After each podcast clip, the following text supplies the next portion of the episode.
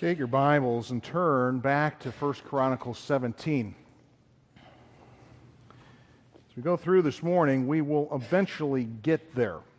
Okay, I just want you to get there now because you know, your First Chronicles, and that's kind of confusing as to where that's at because that's not normally a passage you turn to often, and and to find 17. So if you get there, we will eventually get there, and you'll find out why specifically this passage has been chosen for this morning.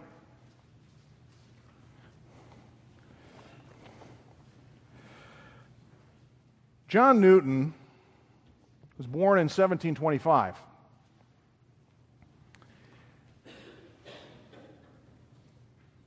He was born to a sea captain. His dad's name was John also, and he had a wife by the name of Elizabeth. Elizabeth was a Christian, loved the Lord, wanted to see this for her son involved in a lot of things. In fact, uh, as a young boy, uh, John Newton had the opportunity to know Isaac Watts, the hymn writer, uh, whom we're familiar with many of the songs that he wrote, such as uh, When I Survey the Wondrous Cross and Joy to the World, songs like that. Uh, he had been a guest in their home. His dad was at sea quite often, and uh, he would uh, be away for months on end. And so, really, the only person that he knew that was a parent was his mother. Sadly, in 1732, when he was just seven years old, his mother died of tuberculosis. So, there were some options for him, and the options for this boy who was extremely intelligent uh, was just simply this that he ended up going to sea with his father. At age 11, he went to sea, made six voyages before his dad retired. So he got to sail with his father.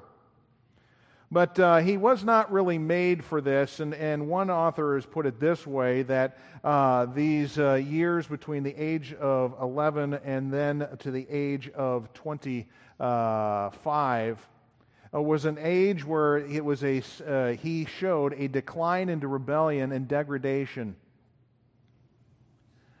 being a sailor, being around rough individuals, uh, shaped his character. Eventually ended up being on a man of war, the HMS Harwich. He was there. The conditions there were so intolerable after the six voyages with his father that uh, he uh, tried to desert.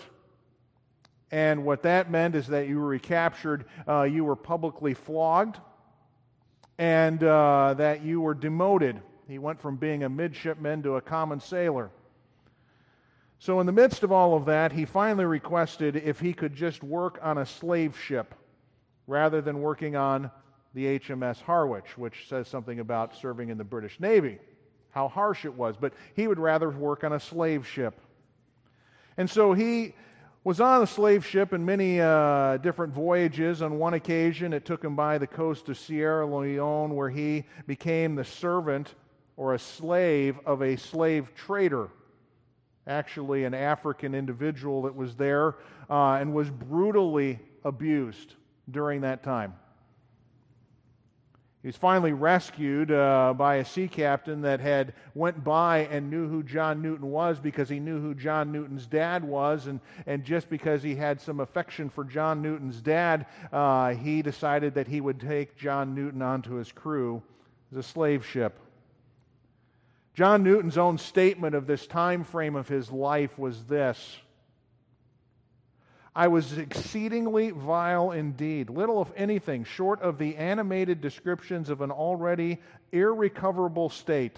Basically saying, I look like a person that had no hope of which we see in 2 Peter 2:14 this statement with eyes full of adultery they never stop sinning. They seduce the unstable. They are experts in greed an accursed brood. I not only sinned with a high hand myself but made it my study to tempt and seduce others upon every occasion. Newton, on another uh, occasion, talked about the fact that uh, he would make up curses against God and make up curses that sailors didn't even use, which is kind of hard uh, to imagine that he could come up with something like that. John Newton eventually became a captain of a slave ship himself. What kind of a captain was he? Not a very good one. because uh, it was uh, reported that one time he fell over a board and the, fr- the crew refused to drop a boat to pick him up. They did toss a harpoon at him, which I'm guessing was not because they were trying to kill him, but I don't think they would have thought it was an accident if that had happened, but that's because they could throw it a long distance. And that's what they used to haul John Newton aboard. God intervened in John Newton's life, probably due to the prayers of his mother, even though she had passed, but she had prayed for her son fervently that he would come to know Christ. And on one occasion, there was a gale that was so severe that all the livestock that was on board that slave ship were, were washed overboard, and the crew actually tie, tied themselves to the deck to keep themselves from being swept overboard.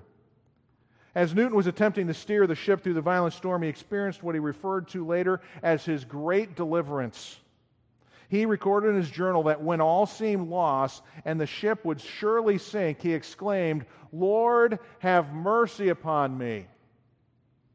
The cry of that publican that you find in Scripture that realized he had nothing. That's what he cried.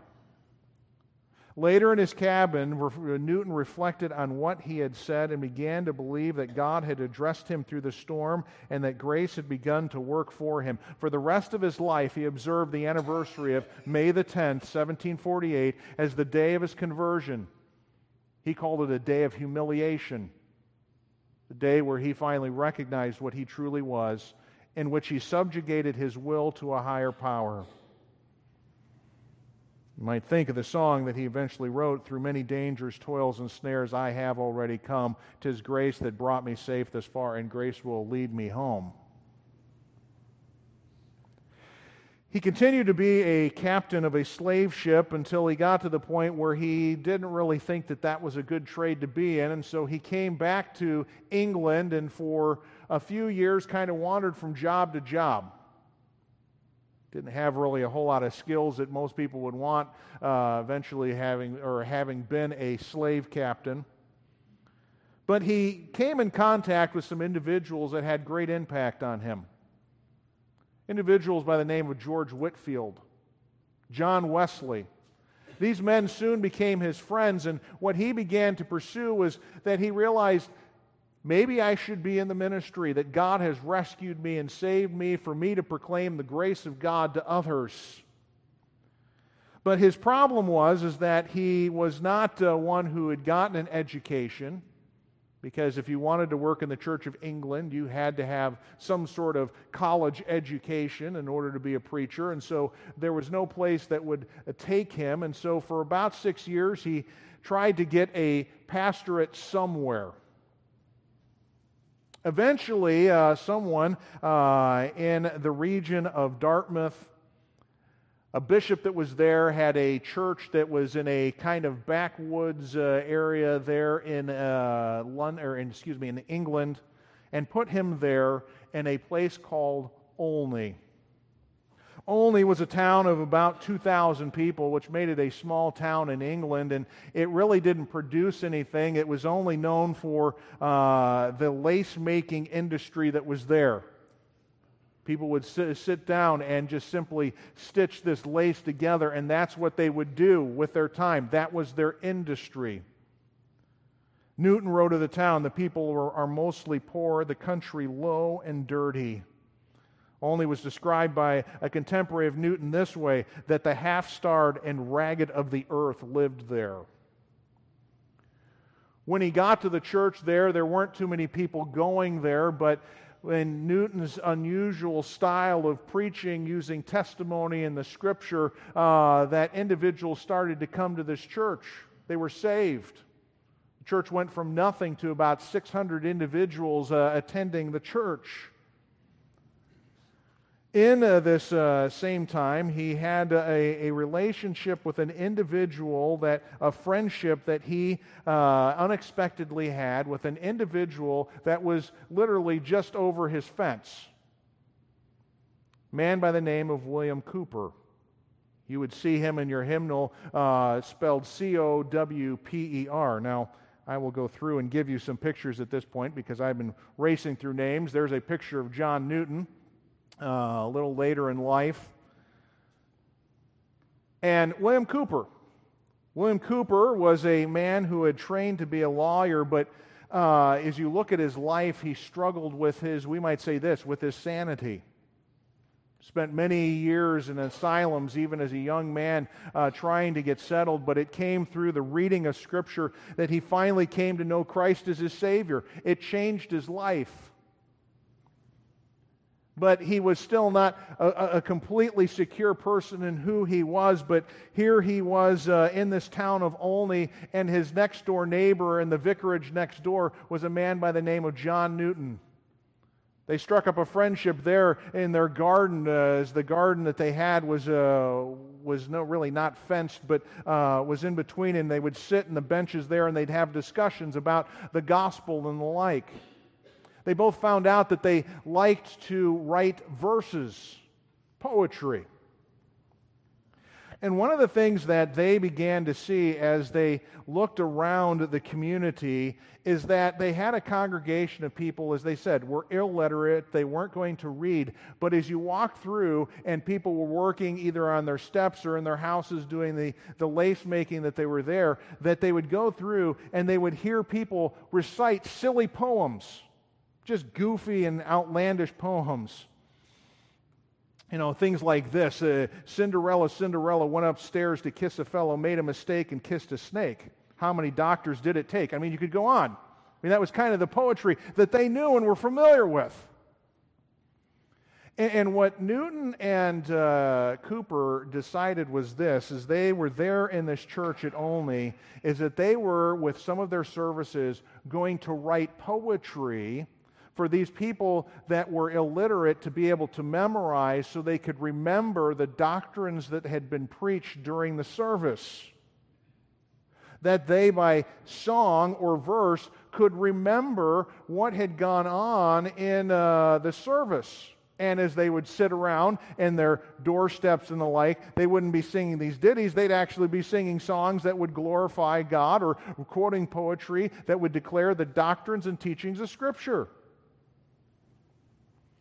And so, what eventually happened is that they wrote uh, a number of poems. Eventually, in 1779, uh, there was a book known as the Olney Hymn Book that was produced, filled with songs written by John Newton and William Cowper, uh, that eventually found its way into a, a hymnody by the, well, the hundreds of songs that came out of this. You find them in hymns uh, everywhere today. You say, what does that have to do with anything that we're talking about here? Well, it has something to do with what happened on January 1st of 1773. Now, you do the math. That's 250 years ago today. In that service, John Newton got up and preached from this passage First Chronicles 17, verses 16 and 17. He entitled his sermon Faith's Review and Expectation, and we actually, uh, not myself, but we do uh, have in a museum the sermon notes of that Friday morning prayer service that John Newton had he preached this passage, and he preached uh, from verses 16 and 17, and it's this passage right here in the middle of David finding out that he's going to have a line that goes on forever. And David just sits down before the Lord and says, Who am I, O Lord God? And what is mine house that thou hast brought me hitherto? And yet this was a small thing in thine eyes, O God, for thou hast also spoken of thy servant's house for a great while to come, and has regarded me according to the estate of a man of high degree, O Lord God. He looks at the life of David and he's uh, looking at this passage and he's understanding the fact that David was looking at his past where God had declared the fact that he had been one who went after sheep and that he wasn't a very famous person and that God had taken him from there to lead his people. And David just kind of shaking his head and going, Lord, I can't believe that you've done that. But to give me something yet future from this, this is incredible. This is why he called the sermon Faith's Review and Expectation. His faith, he was reviewing what had happened in the past, and then he was looking forward to what happened in the future. And as he preached through the, this message, he went through and he just simply did this. And I'll give you the, the points of his sermon from 1 Chronicles 17. He first of all talked about the frame of mind of David as he goes and, and hears this promise of God about his family that there is, first of all, a frame of mind. That there is this humility and admiration that takes place. He asked the question, Who am I? This question should always be upon our mind, is what Newton wrote. Who am I?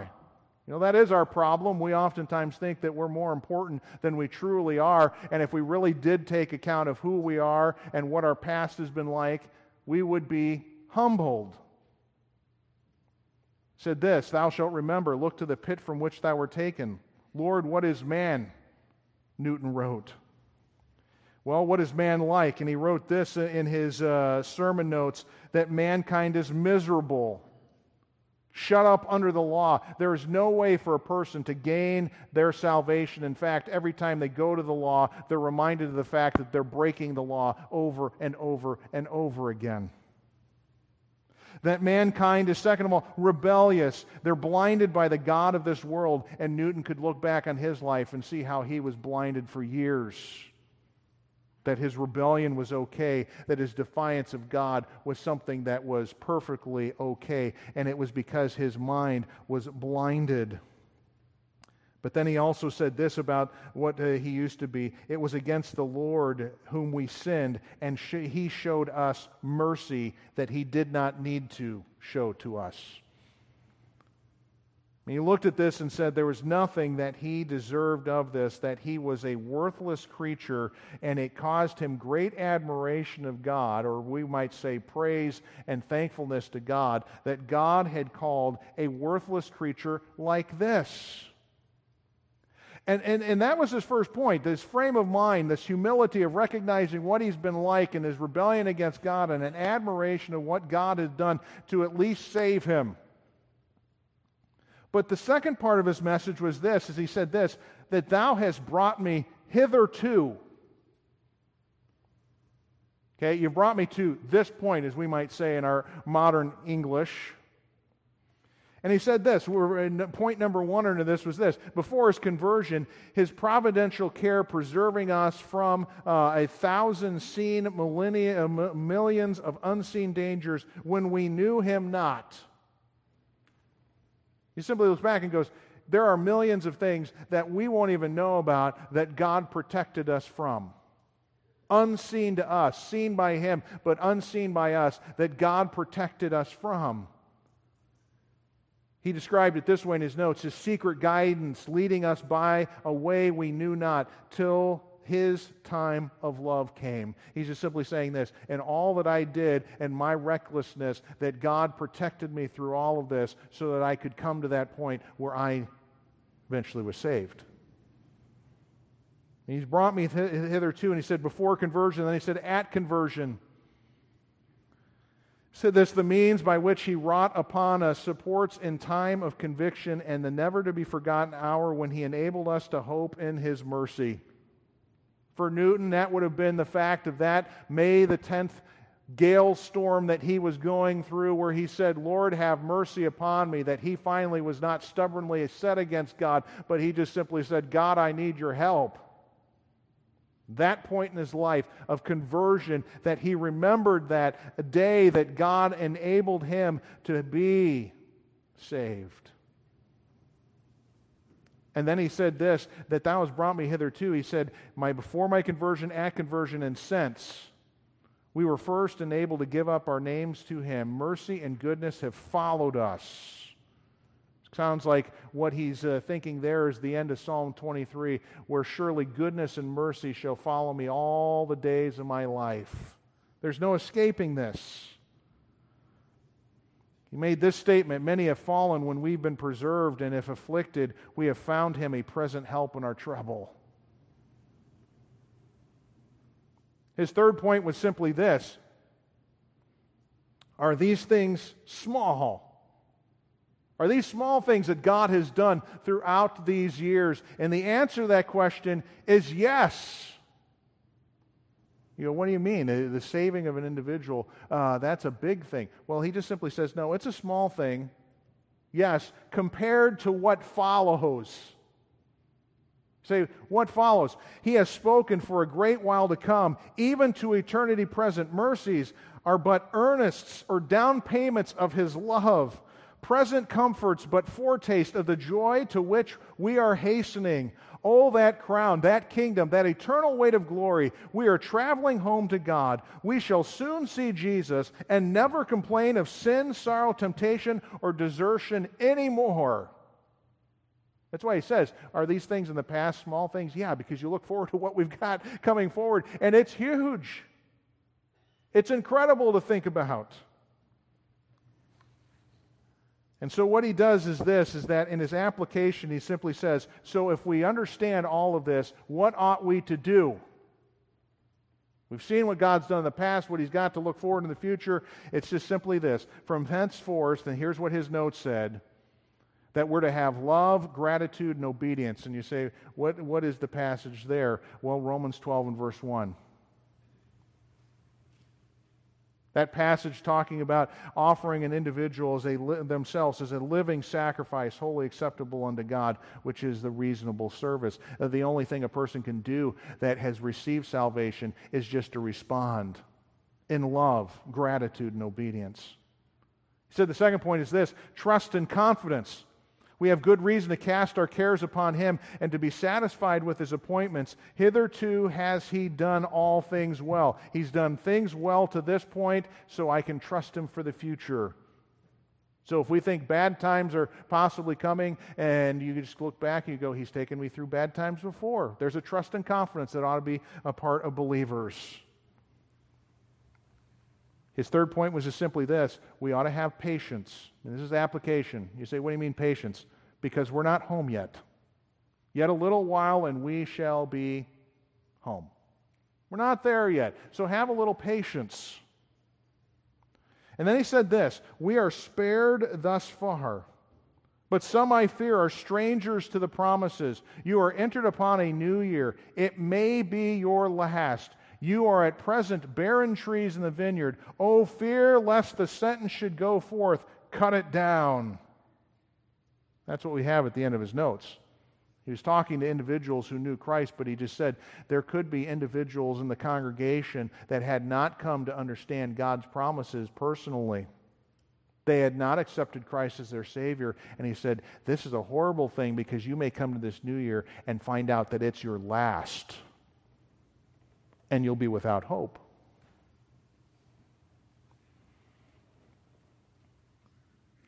Don't know quite the effects of that sermon.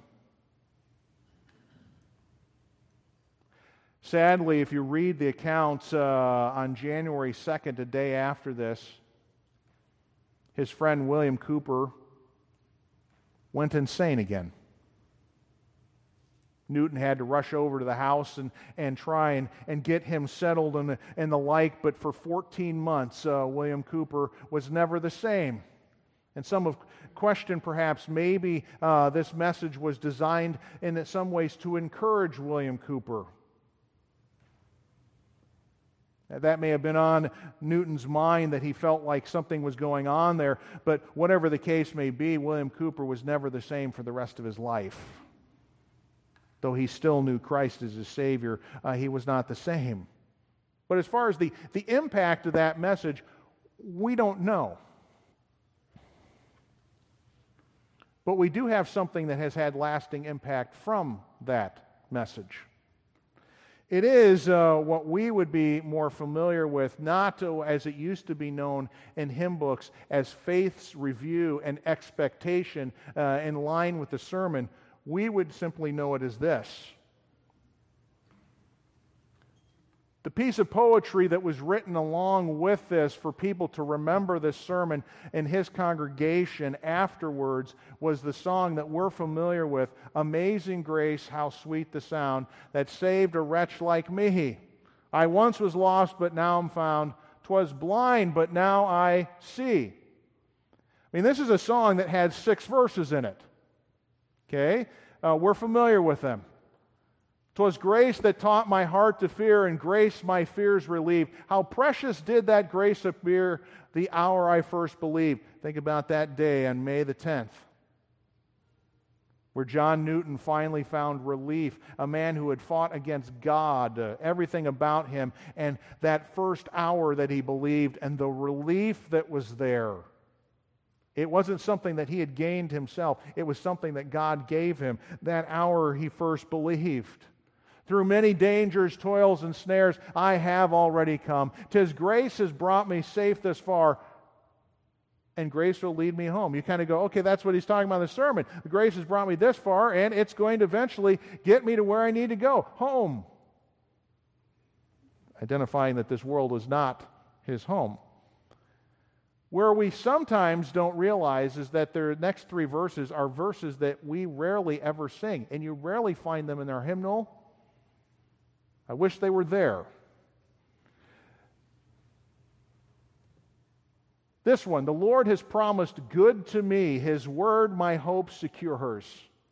He will my shield and portion be as long as life endures. You think about this statement in verse number four. It's David he's writing this in the connection to 1 Chronicles 17, where David's going, The Lord's promised good to me, that my family line will go on forever. And it's God's word, God's declaration that secures his hope.